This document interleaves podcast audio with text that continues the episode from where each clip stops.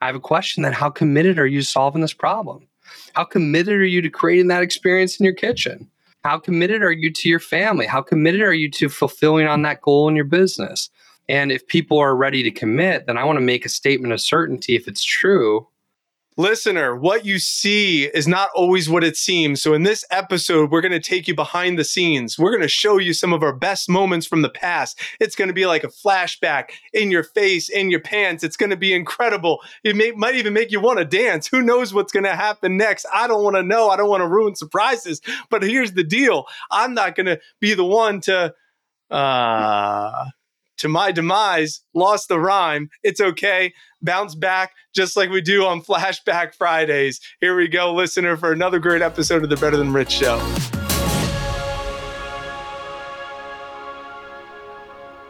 I think a lot of leaders, by the way, spend and burn a lot of energy trying to take people's weaknesses and make them strengths. And at the end of the day, that isn't necessarily the way, in my opinion, that you're going to get the best results. Part of it is realizing, getting to know your people. And so, obviously, I think from a personality assessment or core value index, which is what I've always used for the last 12, 13 years, I get an understanding. Everybody's different, everybody's unique everybody's environment has shaped them to a degree, but it gives me some understandings of like, hey, naturally, here's where this person is going to be great. Here's some areas that they might have challenges if I can maximize the things that they do well and help minimize the things that might hold them back, obviously, is what I mean by that. And that's going to free them up to maximize their best. At the same time, I think there's a way of thinking. There's a mentality that doesn't matter what personality style somebody has, helping people understand standards for themselves, ingraining a culture of what is acceptable. Well, why do excuses go here? How hard do we play? When we come to work, how do we bring it? What's winning the day mean?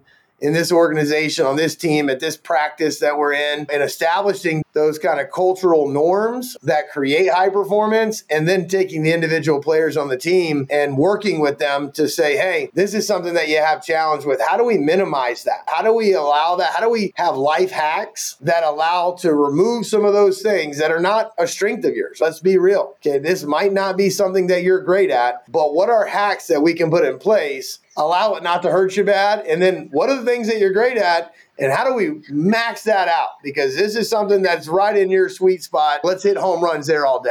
And so I feel like being able to identify those things in people, whether you use a personality assessment or not, or you just spend time getting to know people, is a big key. And then also paying close attention to the way they talk. Words are a window to the mind, as we all know. And a lot of people will help you understand the way they think and where their shortcomings are in their mindsets and their attitudes by the vernacular that they use on a regular basis. And so that's another way to help people think the right way in today's world, a lot of people go around with the glass half empty mentality or not thinking that they're capable of great things. And sometimes they just need somebody to believe in them and somebody to pour that belief into them or help them have the vision of what could be possible if they overcame some of those challenges or state of mind. Man, you brought back some great reflections. It's so funny because I remember working in your division, I was like the time management guy. Like I would give the talk on time management and having the attention to detail before we even like really learn CVI. And on the opposite end of that, it was like, hey, Mike, you're not really good with people. So you're going to take the one, you're going to take these people, get them to a $1,000, and then we're going to pass it to more experienced coaches. You wouldn't let me run interviews. You wouldn't let me coach good top people because that wasn't a strength. It was like, hey, Mike, we need you to give a time management talk. And it's really funny to hear just like reflecting back over 15 plus years ago for you to have the intuition to see that in me as like a student, a younger up and coming manager. Well, by the way, at the same time, you're a community guy. You want to do what's right for people. And I knew that about you too. And I knew that you were also persistent as heck. So you weren't going to give up. You're not the guy that ever gave up. And even though they were the 1K reps and they weren't the high performers, if there was somebody that I knew that would give them their best every day to try to lift them, it was Mike Abramowitz. And so those were the other key parts of that story that I don't want to have left off. You as a 19, 20 year old brand new manager, what you were bringing to the table, but those were some strengths that I knew you weren't going to give up on them. You would call them every day. You would try to lead them to success when other people might not have. That was your contribution, and it was huge back in the day. And obviously, now you're like the people guru, but the young Mike is just figuring things out. We were able to look at your strengths and use that to the best of the team's use. I appreciate that. I appreciate you, man.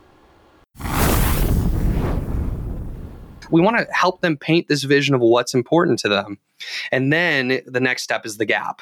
And the gap is to begin to ask, okay, well, what's holding you back from fulfilling on that vision? What's standing in the way? What's the biggest challenge that's preventing you from having all of that?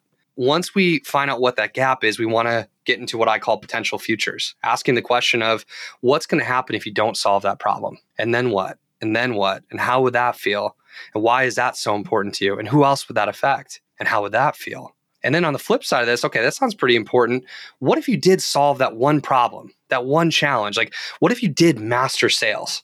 If you just had that one skill set and it felt easy and fun, what would be possible for you and your business? And then what would happen? And what would you do with that additional income? And who else would that affect? And how would that feel? Or what if you overcame that one fear? Or if you and your spouse could break through that communication barrier and receive each other with more love and presence, what would be possible in your relationship then? And then what would happen? And what kinds of relationships will your kids have if they saw you and your spouse communicating in that way with each other and working through the problems in that way? Yeah, and how would that feel? So we want to help people actually visualize and experience this and understand like what's at stake. And then the ninth step is to ask for a commitment. I have a question then how committed are you solving this problem? How committed are you to creating that experience in your kitchen? How committed are you to your family? How committed are you to fulfilling on that goal in your business?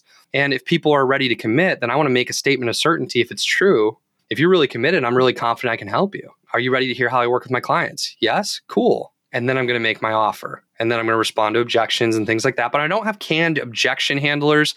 And this isn't a script outside of the pre frame, which is really scripted. This is a conversation. We want to follow the thread. We want to be willing to be open minded and just be insatiably curious and ask why and understand people well.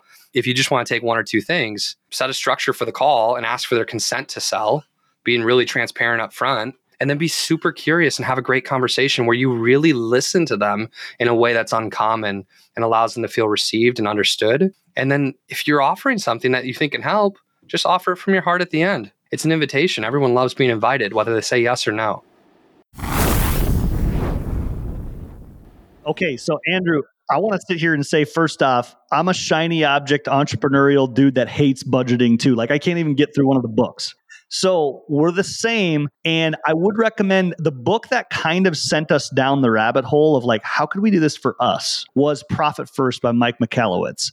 Okay. So Profit First entered in and he explained a concept that was called percentage based accounting versus bank balance accounting. And that was so huge because he explained the concept people check their bank balance more than anything they look at, more or less than Facebook. It's like one of the things people look at maybe every hour or at least twice a day. And then psychologically, people spend based on what's in their bank account. And it's like, oh my gosh, I looked in the mirror. I'm like, that's exactly what I do. Oh, I'm feeling free. I've got eight grand in my checking account. Oh, I'm feeling a little tight. I'm going to eat something cheap today because I've got 250 bucks in my checking account. So the concept was this. He said, budgeting is the freedom to spend, percentage based accounting money comes in and it goes into its buckets. And then you just stare at the buckets. And certain buckets you hide. So I want to do a quick example. This is what Haley and I did. We said, what buckets exist in our life? Let's try to put things in buckets. And so, like I said, I'm going to use general examples. We wanted to pay for our house. We wanted to pay for gas and groceries. We wanted to pay for Amazon. We wanted to pay for Target. And we wanted to pay for my choice. And then we do a giving account. When income comes in, we give 10%. All of that being said, our job now that those buckets are set up and with our predetermined numbers. So we're just going to use 2000 for each of those and 1000 for the personal choice for $10,000 a month. Okay, predetermined numbers.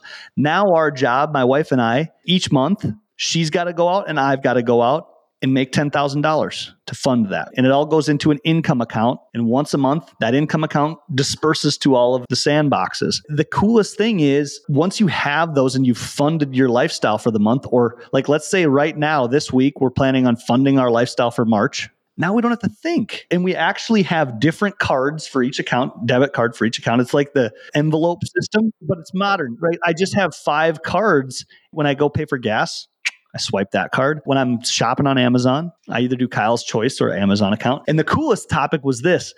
Eventually, one of our goals is to be invested in the companies we spend money at. So, like, one of the coolest concepts that I came across was what if we had a $100,000 in Amazon stock and our Amazon dividend paid for our Amazon budget each month? That type of thinking was super cool. Like, oh, now we're getting the passive income wheels turning, and Target and Home Depot for our home.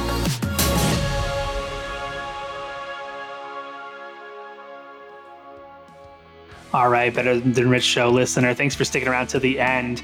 If this episode inspired you, if it motivated you, if the connection that you're getting from our guests and from us resonates with you, we just want to extend a little offer to you to help you regain some time. Because one of the things that we've realized as busy entrepreneurs is that our time is the most valuable asset that we have in our business, but also with our families, with our health, with our personal growth. Uh, all those certain things that we want to grow in our lives, they require time, they require energy. And we've launched a service that we've been doing for now for over a year that has a lot of traction in the marketplace that just sources a team of virtual assistants for you.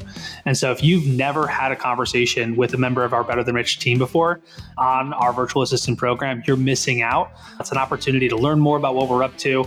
And ultimately, we help people regain 80, 100, 150 or more hours a month every single month. And what might that do for you? What might that do for your life? What might that do for your family? If you want to live a life that's truly better than rich, time freedom is a big part of that. So, Mike, where can people learn more and why should people at least book a call with our team? Well, first, I think it's very simple for you to just go book a call. It's free. We'll hop on uh, with you, one of our team strategists, and we'll just poke around your business. Worst case, you figure out what your dollar per hour wage is and what your time is worth, and we'll at least make sure you leave with that. Best case scenario, we could give you a team of two or three or more virtual assistants to just get all of your admin offloaded. So make your way over to VA, that's VA as in virtual assistant, dot betterthanrich.com. So that's va.betterthanrich.com and book your call. All the details are on there, the pricing is on there. We're an open book. We just know that this service is really helpful. So va.betterthanrich.com and we look forward to our conversation with you soon.